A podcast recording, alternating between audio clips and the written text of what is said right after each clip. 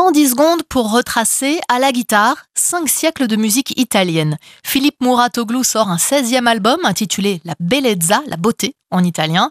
Il y joue des œuvres de Milano, Regondi, Castelnuovo Tedesco et d'Angelo et nous plonge ainsi dans des musiques renaissance, romantiques et, et, contemporaines.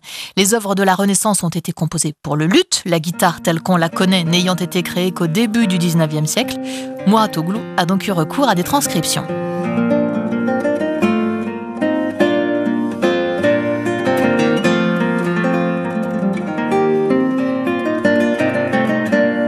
Ce ne sont pas d'obscures pièces que je serais allé rechercher, comme c'est la démarche de certains.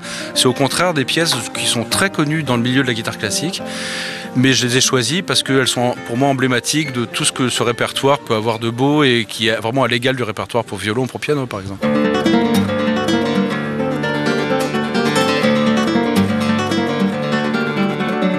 Alors le, le beau, c'est une notion qui est extrêmement subjective.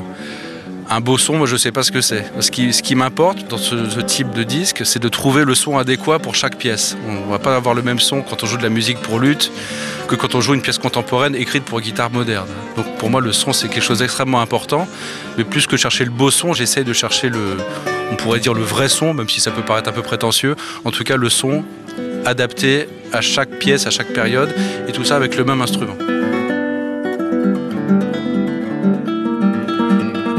Musique italienne est peut-être pour guitare est peut-être moins connue. Quand on parle de guitare, on pense beaucoup à l'Espagne, notamment à travers certains tubes, si on peut dire, pour guitare, comme le concerto d'Aranjuez.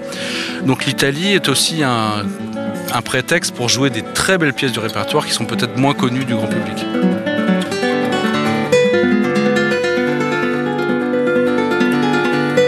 La Bellezza de Philippe Muratoglou sort sous le label Vision Fugitive.